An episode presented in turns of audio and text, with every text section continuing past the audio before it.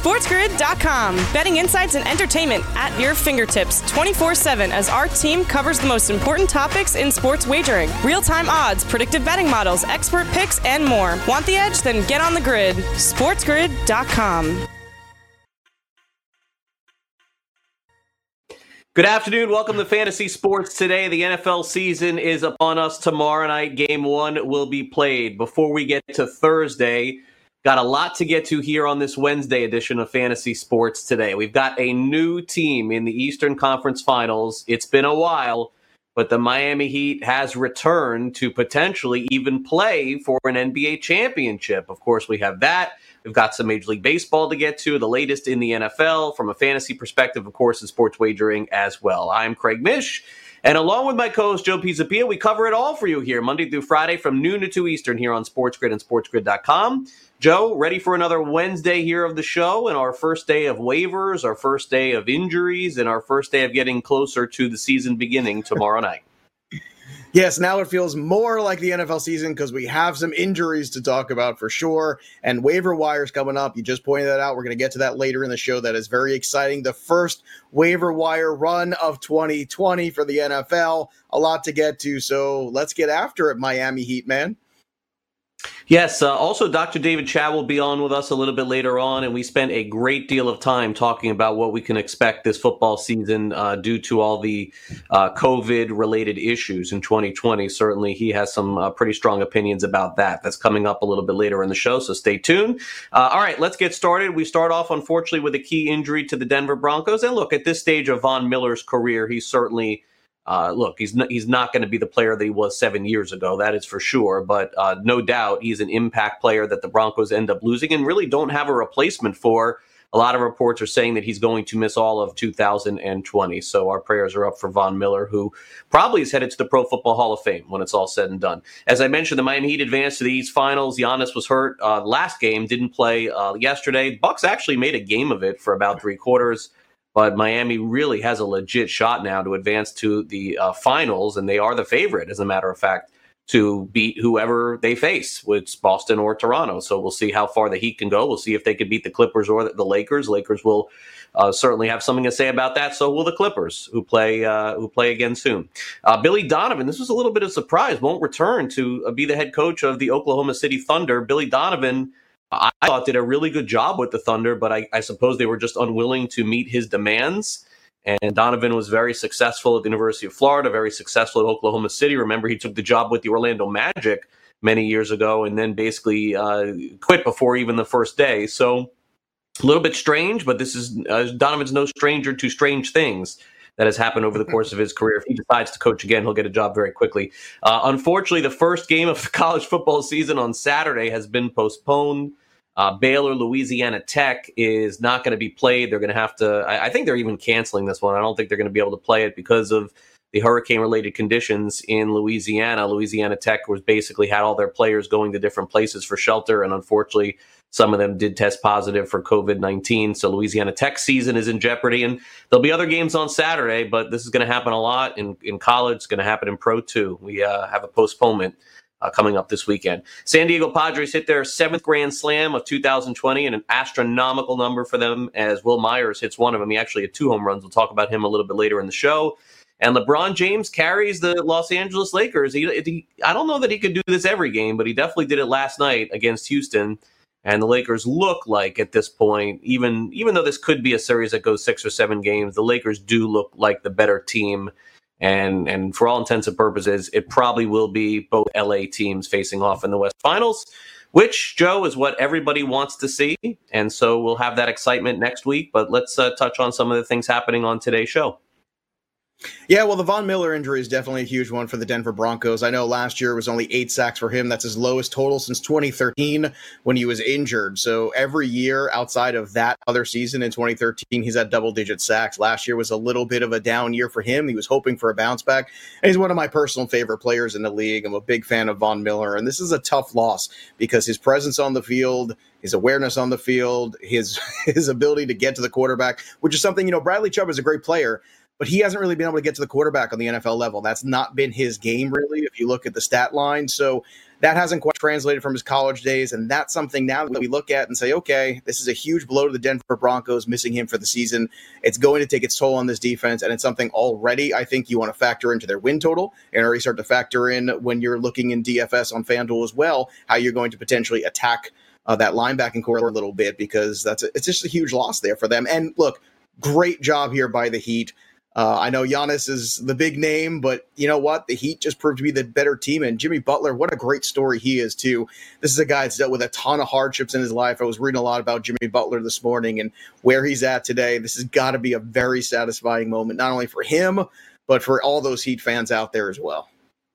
Yeah, and, and, for the teams that sort of gave up on him in the past, um, you know, where are they right now? They're not even around, yeah. and, and the Heat is, and certainly it's not just him. They've had a lot of great performances. They they don't have a superstar. They have, oh, I mean, maybe Jimmy Butler is a superstar, but he's a borderline one, and and they have five or six other players who have just come up really big at different times for them, and a very young team as well. So uh, it's hard to project what the NBA will look like when the fans are back and places are and are packed with fans again. And some teams will have better home court advantage than they will with no fans at all. I get that, but I, I think you look at this season and say it's legit, and and for what the Heat's able to accomplish, especially if they can beat one of the LA teams, if that ends up happening in the finals, You got to get past probably Boston, who has a chance to wrap it all up tonight.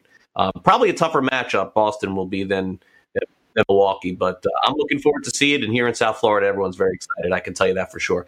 All right, our fantasy standouts in Major League Baseball are next, and then we go full go here with football the rest of the show. So stay tuned, man. More fantasy sports today is coming up.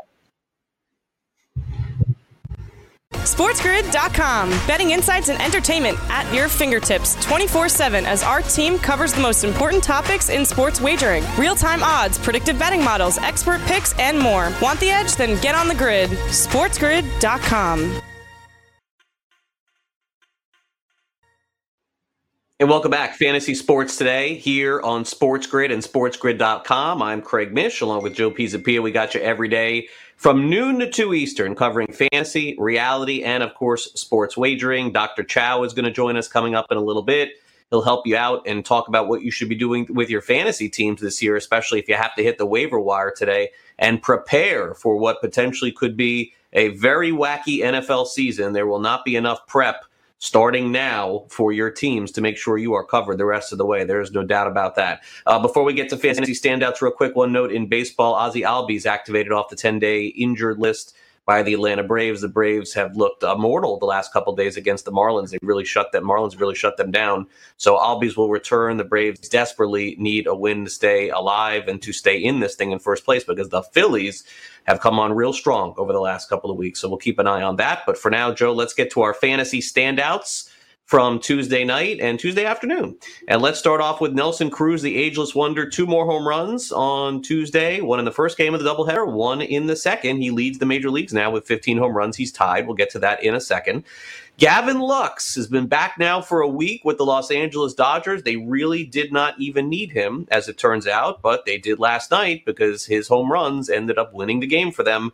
He hits his first two of 2020. I've had him in my lineup the whole year getting zeros good to see him getting some points from me here, getting some stats me, getting five RBIs. I had no, no, other, no other options. I figured Gavin Lux will be up from the beginning. Why not? Instead, never. Sixto Sanchez of the Marlins uh, looks fantastic. Looks like a top ten pitcher in fantasy next year, and and maybe even better than that at this point. He has been as good as anyone over the last month. Six innings pitched, no one runs, six strikeouts. He improves to two and one. His ERA is just under two for the season. Wil Myers of the Padres has really, I think, found a way to at least get him out of San Diego after the year with the year he's put together. Two home runs. Now he's got 11 on the season and five RBIs. It's been a big piece for them. And they, they just couldn't dump him at all in the offseason. Now he's built some value back. Maybe they can coming up this winter. Alec Mills of the Cubs had a great start to his season. The last few starts have been not close to that. And then all of a sudden he was back to that again yesterday. Six innings pitched, no one runs, six strikeouts. He's four and three. They're going to need him for the postseason as their three or their four for sure. And then Lance Lynn, who's had a great year for the Rangers, seven innings pitched, an earned run, six strikeouts. He improves to five two. I think the Rangers are probably going to try and have to sign him somehow and, and, convince him to stay in Texas because without him, I don't know where. I mean, they're not good anyway, Joe. I don't know where, where they would be without him. So a mix of some pitching and some hitting. But I, I think that for me, seeing Gavin Lux back and hitting two home runs, I, I think Gavin Lux is going to be a superstar. I thought I got a great auction price on him, getting him so cheap, and I was completely wrong uh, because he didn't play any games in in July and August. But now I think he'll be in the lineup the rest of the way, and I really am unsure why he was not in the lineup from the beginning. well, look, he's well under 3K on FanDuel right now, and I was reading a little clip afterwards uh, after the game he was talking about. He's laying the ball on him on the plate a little bit more. He was a little out in front. No, probably just trying to do too much, like most young guys try to do. So, if indeed he's seeing the ball a little bit better now, he's waiting on, he's getting his pitch to hit. Uh, that's certainly a very encouraging evening. Those two home runs for Gavin Lux, and I agree with you. I do think going forward, you are going to see him. And look, your investment would have been a good one over the 162 game season because even if he didn't come up the first month or two of the season, four months of him, two thirds of a Major League Baseball season would have still made him a very good investment. But I think the Dodgers right now, especially you're looking at him, he's got a good matchup uh, against the Diamondbacks tonight. So I would definitely have him as a lineup builder, budget guy tonight. Great job by Wil Myers continuing to pick guys up too in this offense because with Hosmer now in the DL, along with Tommy Pham, the Padres have lost pieces and they've continued to roll. Mitch Moreland's moved into that four spot. He's very uh, uh, friendly pricing tonight on FanDuel, as is Wil Myers. They have a really good matchup as well against Senzatela tonight. And uh, look, obviously Nelson Cruz just continues to be amazing. And don't look now, but it's funny. We've been talking about it. Without Josh Donaldson, this lineup for the Twins just doesn't seem right. All of a sudden, Donaldson comes back last week. And wouldn't you know it, all of a sudden, lots of crooked numbers for the Minnesota Twins, which is crazy because they were so good last year and he wasn't on the team. But it just seemed like the offense that they were in the beginning of the year when Donaldson was there has not been the same offense since he left. And now that he's back and healthy in the lineup, all of a sudden everybody seems to be hitting again. So no went yard in that game as well. So lots of good stuff there for Minnesota. Hopefully they're going to finish strong also. Yeah, everything is so magnified in 60 games. And, and if yes. the Yankees lost seven out of eight in June or July, nobody would think twice. But this is sort of the season that we're at, and that's why everyone is looking at everything. And the other thing that we should look at at this point is the is the fact that there's a chance, albeit an outside chance, Joe, that we could have a 30 home run hitter in a 60 game season. Now, again, it seems to be unlikely given the amount of games that are left, but we can't rule it out. And if you take a look at right now who is leading the league in home runs and where they stand it would appear that at least four or five players have an opportunity, I think, to maybe get there if things go right. Cruz being one of them leads the league with 15. Mike Trout, here's a shocker, has 15 as well. Fernando Tatis Jr. got off to that amazing start. He's still doing very well. The home runs, uh, basically, he's hitting like two a week at this point. Nothing to, there's nothing wrong with that. It's just it can't be as hot as he was about uh, three weeks ago. He's got 15. Uh, Teoscar Hernandez does have 14, but he's on the injured list and probably won't be back for a couple weeks. So I don't think there's a chance for him, but we want to make sure we give him the, the praise for putting him in there. Luke Voit has 14 for the Yankees. Marcell Ozuna has been scorching hot for the last two weeks. He's up to 13. Mookie Betts has 13, and Jose Abreu uh, has 13. That's where the home run leaders are at. And and look, Trout is the one, Joe, before the season that was was sort of the chalk in terms of betting the home run champion. Uh, Pete Alonso, of course, was the favorite, but Trout was not an astronomical number if he ends up winning. Cruz much bigger, Tatis much bigger, and then of course the board would be everybody else. I, I don't think any of the players with 13 are going to hit 30, but I would say that maybe Cruz, maybe Trout, maybe even Tatis have a shot. Which, if you extrapolate those numbers, that's like 70 home runs over a 162 game season. So is that uh, all? hard hard to project if that can really happen because players have slumps, but but some don't in 60 games, and we're not going to get that over the course of the whole way. Uh, I believe FanDuel uh, had the number of uh, total home runs at 28 and a half was the most for one player, yes. but it looks like there's a shot. I would say at least for three having a chance for 30. What do you think? Uh, I think the smart money's on Nelson Cruz. I really do. He was my favorite for the home run title going into this.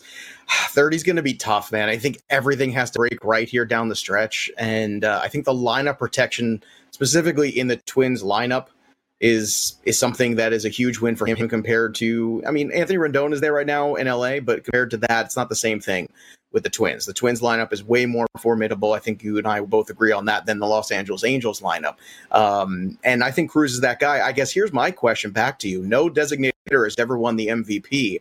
Could this be the year we get it if Nelson Cruz, let's say, does hit 30 home runs? I mean, a guy who doesn't play the field, but in this weird season where we are, we look at the other contenders for that award in the American League. I think uh, it's very difficult to pick out one guy on the White Sox because collectively they've been very good.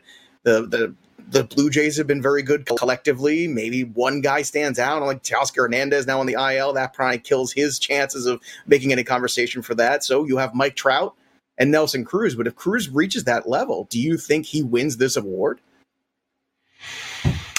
Well, I, I think he has a shot. Um, I mean, I don't know how how uh, how Trout wouldn't win it, but I would say that if I had to guess, the MVP right now would be Trout, and Cruz would be second. Mean, at least that's the the way that I view it. Um, Trout does have more RBIs, which is sort of an antiquated stat, but it is a stat that they use to pick the MVP. And I understand that Trout's team is not winning or winning at all, but when have they really won it all anyway, Joe? So I, I, I still think Trout is the MVP. Yeah, they see that. That's what I keep coming back to, and I'm glad you mentioned that because you know I look at the Angels, and you can't blame it all on Trout. The pitching hasn't been very good. The bottom of the order hasn't been very good for the Angels. At the same time, Nelson Cruz. If you take Nelson Cruz out of this this order for the Twins, they're still a very good order. But Nelson Cruz has been that guy. He was that guy last year too. I mean this this dude continues into his late 30s, early 40s now to be one of the best players and most formidable offensive players in the game. And yet, because he's just a DH, and I say just a DH and doesn't play the field, I, I understand not giving the award to a DH in normal seasons. I get that, but this isn't yeah. a normal season. And I don't know if it gets magnified because of the fact we are in just 60 games. And David Ortiz, at certain points, I know was in that conversation. That was the only other guy. Edgar Martinez, maybe a couple times. Frank Thomas, another guy too. But it, it really does kind of give you pause and, and make you wonder what if Trout tails off? What if Cruz continues at this pace? And if so, one's a playoff team, one's not. I kind of agree with you. The default, he probably will get the award, Mike Trout. I think you can make a really strong case for Nelson Cruz this year if the Twins get the playoffs or even win the Central. Yeah, I, I, think it's fair. I think Trout, again, as you said, would have to fall off a little bit, and that certainly right. could happen, and that could change, and then all of a sudden Cruz could become uh, the favorite. But uh, with Trout playing the field, I think that that is an advantage that that Cruz does not have. And the other players that you mentioned, uh, Frank Thomas at one point was a first baseman, um, and and I and I think that Ortiz was a first baseman too. And and toward the end, you're right, they were DHs, and I think that Cruz is in that same stage it, it would be uh, hard for me to see, but not impossible. So we'll just keep an eye on as the season rolls on. All right, Chris Kofsky's got our news update coming up here, and then we're going to hit the tip drill. We've got more great NBA action coming up later today. We'll see what ends up happening. And of course, Jeremy Stein and Greg Sussman will break that all down for you. Those of you who have the 12th pick in your fantasy draft tonight, if you're drafting at the wheel in a 12 team league, we're going to tell you who to draft, help you out. So don't go away. More fantasy sports today is coming up next. SportsGrid.com. Betting insights and entertainment at your fingertips 24 7 as our team covers the most important topics in sports wagering real time odds, predictive betting models, expert picks, and more. Want the edge? Then get on the grid. SportsGrid.com. Fantasy uh, football draft day, Joe. If you have the 12th pick overall in fantasy football, we're going to help you out here on the show and especially if you have the 12th pick. Today is your lucky day. Maybe not ours, but yours. Uh, 12th pick overall, Joe, is uh, is not an easy thing to do because again, you are basically at the mercy of other people. And that's why auctions are so important in fantasy sports. There are some people who say that they love drafting on the wheel. I can tell you that um, you do control the draft a little bit. You know, after everyone takes their first 11 picks, I prefer to have a little bit more control over my draft, especially in a snake draft. And I hate the fact that I am the last one in a fantasy draft to have my third pick. Uh, to me, that that's that's a big disadvantage in a fantasy football league where you're only playing eight or nine guys. Uh, but that being said, Joe, take us through who you would take with the 12th overall pick and your first selections, how they would look.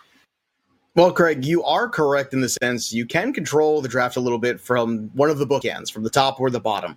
In the middle, sometimes you're at the mercy of certain runs that happen, and that what can be very frustrating for somebody drafting six, seven, or somewhere in that range. You really have to hit on everything right, and not only hit on the right players, but hit on the right players at the right time. Whereas if you're at the bookends, you can just kind of watch the draft unfold, and that's the other great thing about when you're drafting 12 is you can see what the trends are and then you make your picks and then see what the trends are and it allows you to kind of craft your strategy so for me personally give me that 12 spot every day of the week and twice on super sunday so let's get after it let's look at the obviously the 12 spot in this draft and just like the 10 spot the other day i do believe the best thing to do is to double up on running back as soon as you possibly can. Get it done early and often. And you'll see here in this draft here, number one overall, I took in that first pick Josh Jacobs of the Raiders. and then second, followed it up with my guy, Aaron Jones, in the second. Now, that is a very nice tandem.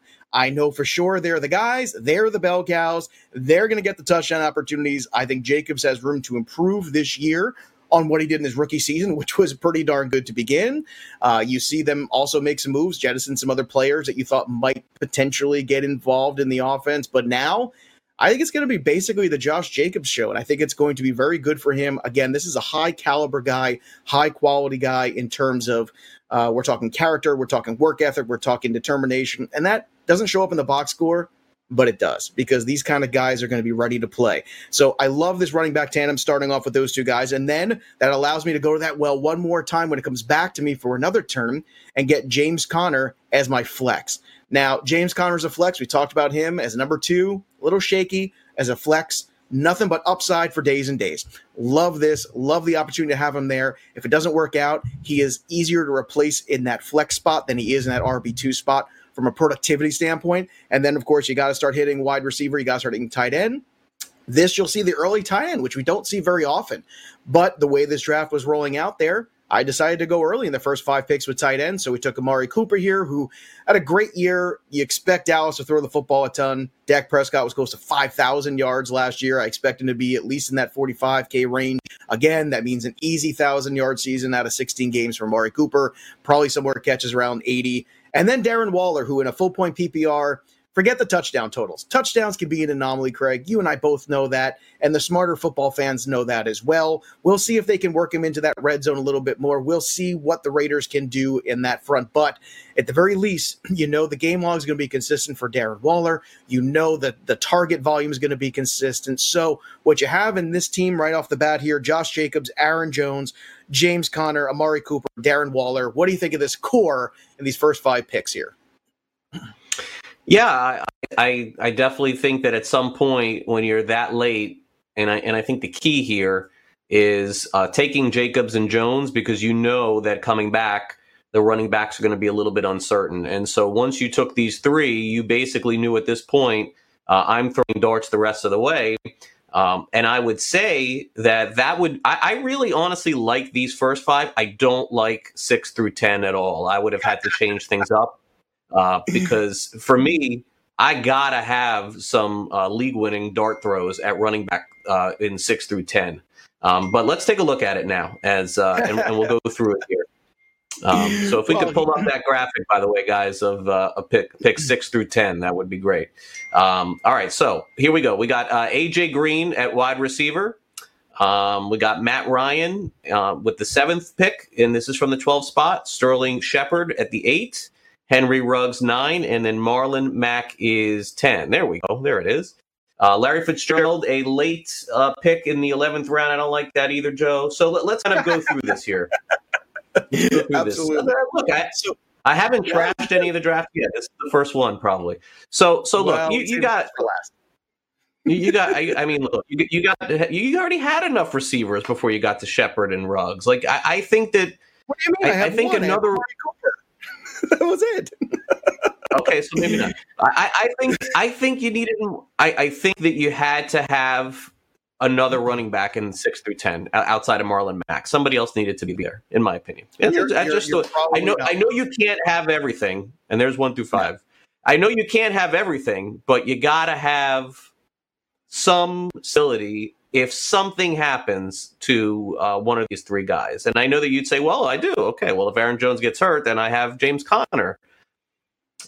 It's a long season, man. I think I think another running back needed to be had. I've I've really enjoyed this whole series that we've done, and you've worked really hard on it, and you've provided a lot of good content. And I actually took some of the players and tried to take the players. I, I used this in my drafts, but not this one.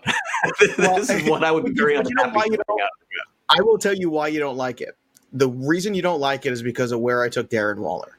Because when you go and you reach for the last tight end that you think is a guy on the board that is an advantage tight end, you're going to suffer exactly in those rounds five and six, which is exactly where the running backs like D'Andre Swift are going or like Cam Akers are going and those kind of guys. So that's why you don't like this draft as much. And honestly, that's not wrong. I think it's just a matter of approach. Now, I feel really good about the floor and the ceiling of the two backs at the top.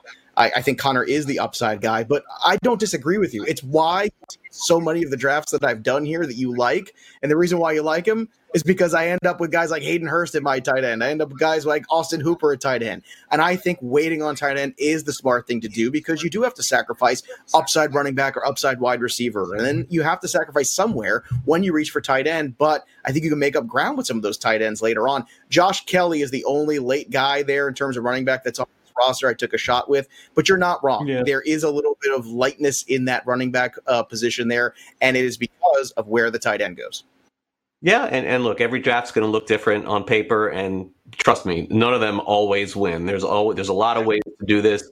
That just gives you another look at it. Coming up next, we'll take a look at the AFC South and some of the key contributors in fantasy. Don't go away. This is Fantasy Sports Today. SportsGrid.com. Betting insights and entertainment at your fingertips 24 7 as our team covers the most important topics in sports wagering real time odds, predictive betting models, expert picks, and more. Want the edge? Then get on the grid. SportsGrid.com. Hey everybody, what's going on? I am Greg Sussman, joined today by Jeremy Stein of Sports Grid, who's here to break down tonight's NBA slate. What's going on, Jeremy? Not too much. We've got two great series to break down this evening. Both Eastern and Western Conference semifinals here taking place tonight are really good series, so we're excited to get to the next game in both of them. Let's begin at the point guard position. And we'll go to the Clippers. Specifically, we'll go with Lou Williams. We talked about Patrick Beverley in the past. Lou Williams, obviously, an offensive force. And normally, you've kind of gone with guys that work on both sides of the ball. But Lou Williams certainly known for his offense more so than defense. Why do you like skip to my Lou tonight? He's playing 28 to 30 minutes per game, which gives him enough volume that, given his price, he will easily reach value it's very difficult to pay up for guys like Kyle Lowry this evening who have been consistently getting shut down, particularly with the Serge Ibaka injury. If he's out, I think that paying up at this position is even more dangerous. So Lou Williams is my guy tonight.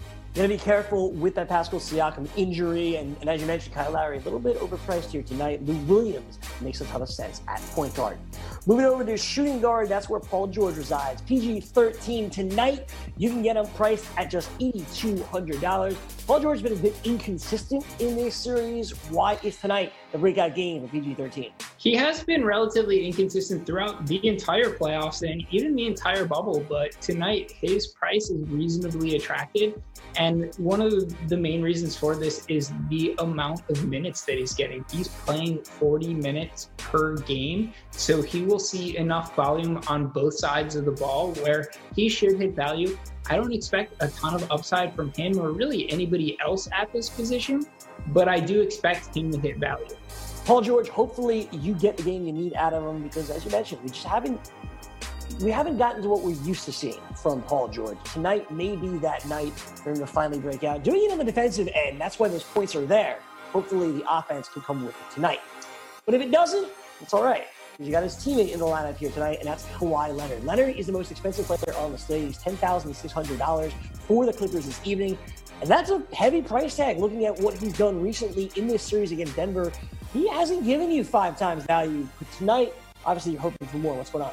He hasn't. But at the end of the day, in this type of playoff scenario, I'm going to go with the best player in the playoffs, and that is easily Kawhi Leonard. He's been the best player in the playoffs for the past several years. So I have complete confidence that he can get it done. Again, I'm not seeing a ton of upside at this position. So I'm looking for a player, even though I'm paying up, who I do think will outperform everybody else. Kawhi Leonard, while he hasn't hit value, obviously the consistency with the claw is what it is, right? He is one of the most consistent players in the NBA, both offensively and defensively, unlike Lou Williams. So Kawhi Leonard, with his teammates, Paul George and Lou Williams, all in our lineups tonight. Moving over to power forward, that brings us to Boston and Toronto. Boston on the brink of the Eastern Conference Finals, and one of your guys that you've consistently gone with here during this postseason has been Daniel Theis. That is once again the case for you. Uh, why Theis here? I know the minutes have been there. Why do you think he gets value this evening? He is the most consistent performer at this position on this particular slate. And as you said, the minutes are there, and that's one of the main driving factors for why you want to start a guy like this. He's priced in the mid 5,000 range, so he only needs 28 to 30 minutes of game time to really hit value, and that's what he's getting because he's averaging about one FanDuel point per minute. So this is a pretty easy play basically what you told us earlier on in this series as well, averaging about a FanDuel point a minute. Those have been there. We keep using that word consistency on this edition of the tip drill, and rightfully so, certainly, when it comes to Daniel Theis. But if you want somebody that isn't exactly someone we rely on every night, we've used them before. That's, that's Chris Boucher. He's priced under $4,000 tonight. Pascal Siakam has not been himself in this series and maybe with their season on brink, the Raptors give Boucher a shot tonight. I personally do not think that Ibaka will be playing it all this evening. So I think that they're going to have to rely on Boucher pretty heavily, and he's going to see a huge uptick in minutes. And if history is any indication, this guy shines in every big moment that he's been given the chance to. So at $3,900, this is probably the highest upside play on the slate. Obviously, you're going to want to check news because Jokic could be a good pivot if Ibaka is in. However, Chris Boucher can't go wrong. He's a much more expensive pivot, is Nikola Jokic. if he plays tonight, uh, if he gets the minutes, he's going to be very, very valuable. Whenever he gets those minutes, as Jeremy says, he shines. But he's seen just 22 minutes total during this series against Boston. He saw 11 minutes uh, back in the last game. That was as many minutes as he saw combined in the previous four. We'll see what happens tonight with Chris Boucher. If Nick Nurse will increase his minutes with the season on the line. Jeremy Stein, we appreciate the time. Good luck tonight. Thank you so much. Enjoy these games. As we keep saying, there's just not many nights left. But we're going to have two night, two games a night. So make sure you enjoy it. For Jeremy Stein, I'm Greg Sussman. Thanks so much for watching. We'll see you tomorrow for another edition of the NBA Tip Drill.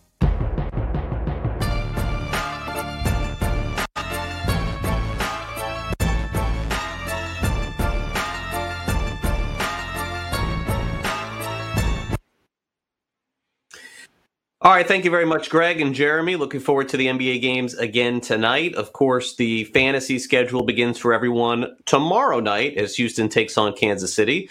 Got games coming up Sunday and Monday as well. Let's take an early look at what the teams could look like in the AFC South in 2020. Joe, let's start off with the Jacksonville Jaguars, who will go with Gardner Minshew at quarterback in 2020.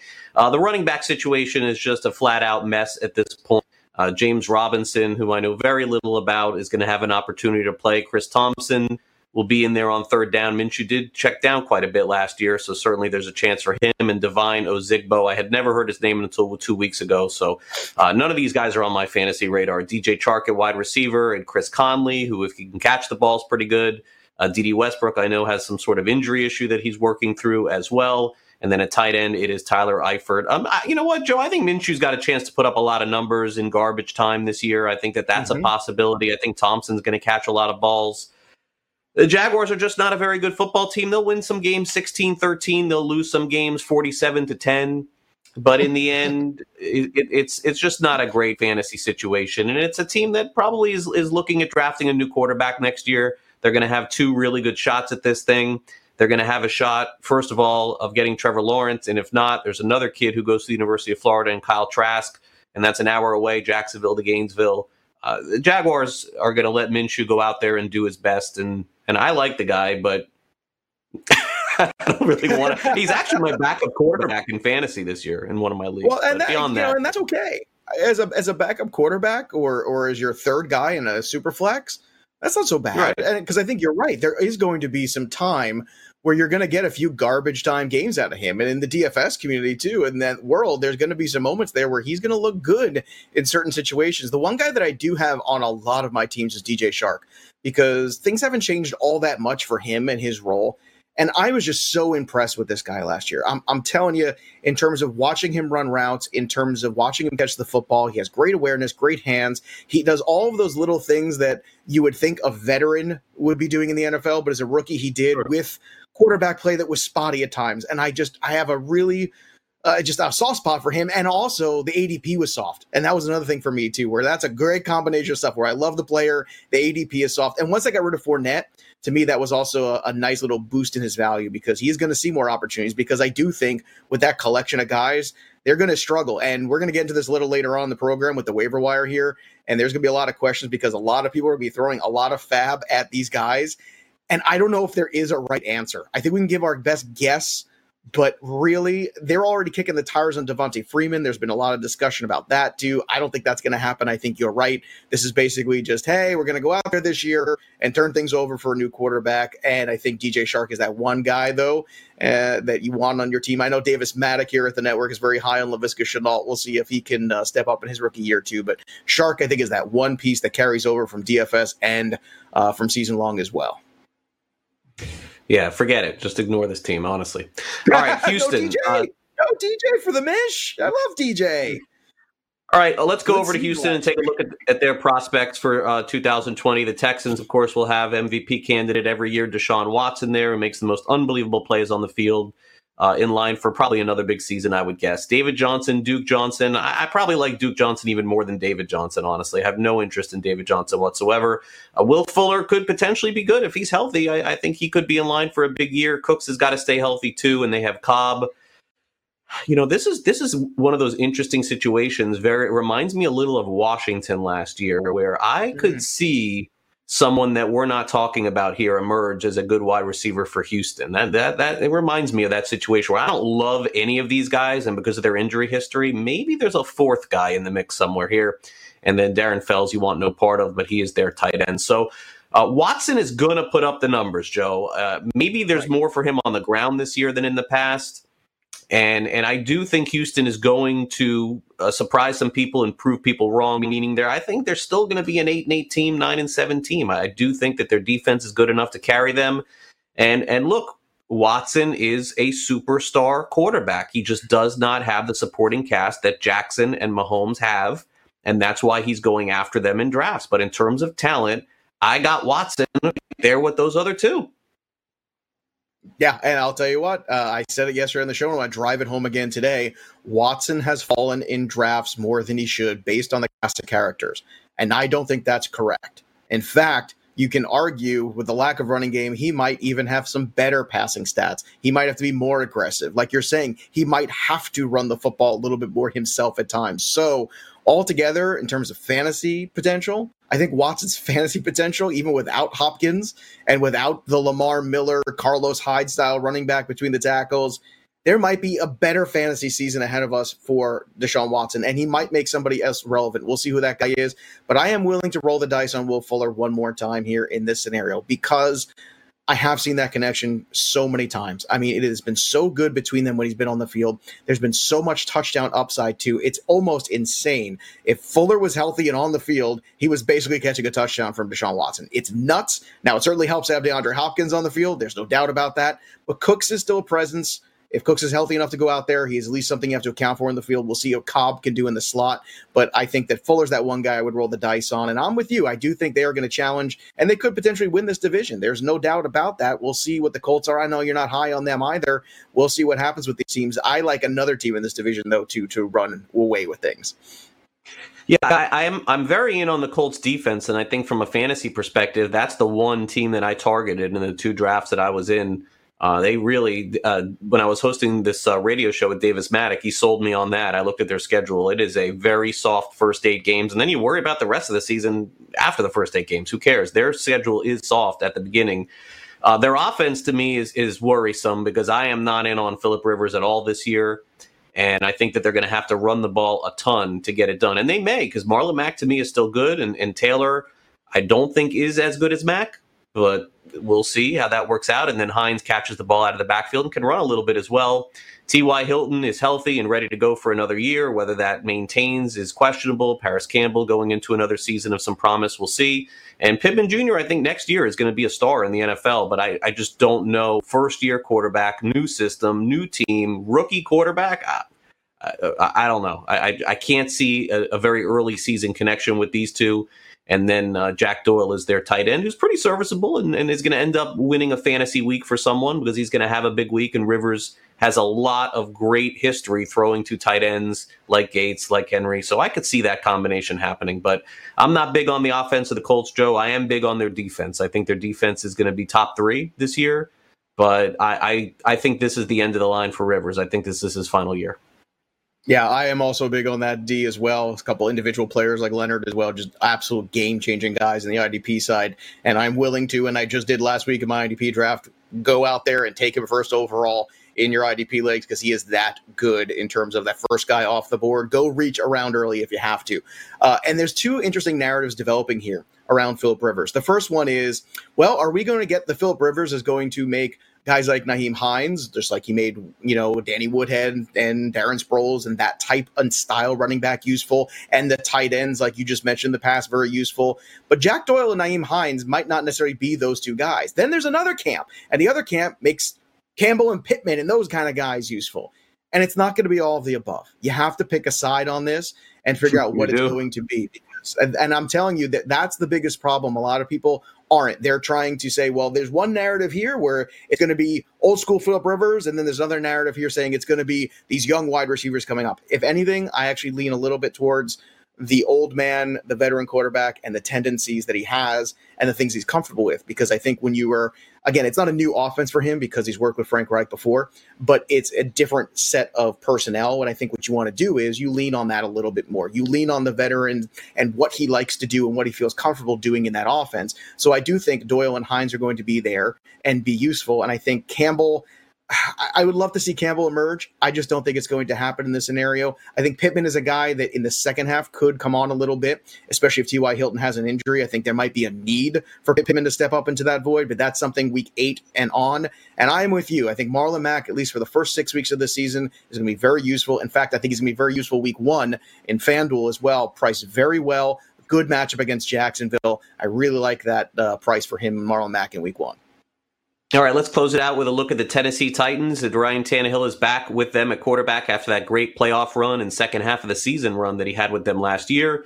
And you know, no doubt, Derrick Henry is back, poised for another huge season for Tennessee, and and probably will end up either leading the league in rushing or come close. Great pick as always in fantasy. AJ Brown went very high in all the leagues that I was in. A little surprising to me. But I suppose if, if you just look at what he did when Tannehill came in, it would lead you to believe a lot more touchdowns are coming. And he is arguably one of the top red zone targets in all of the NFL. Corey Davis is there, and so is uh, Adam Humphries to a lesser degree. You would you would take those guys as a uh, wide receiver three or flex. And then Jonnu Smith, I know uh, Joe is someone that you've uh, you've targeted in a few leagues, and he does, he no longer has to worry about Delanie Walker taking playing time away from him. And so, just based on volume alone, I would guess Jonnu Smith will grade out as a tight end one at the end of the year.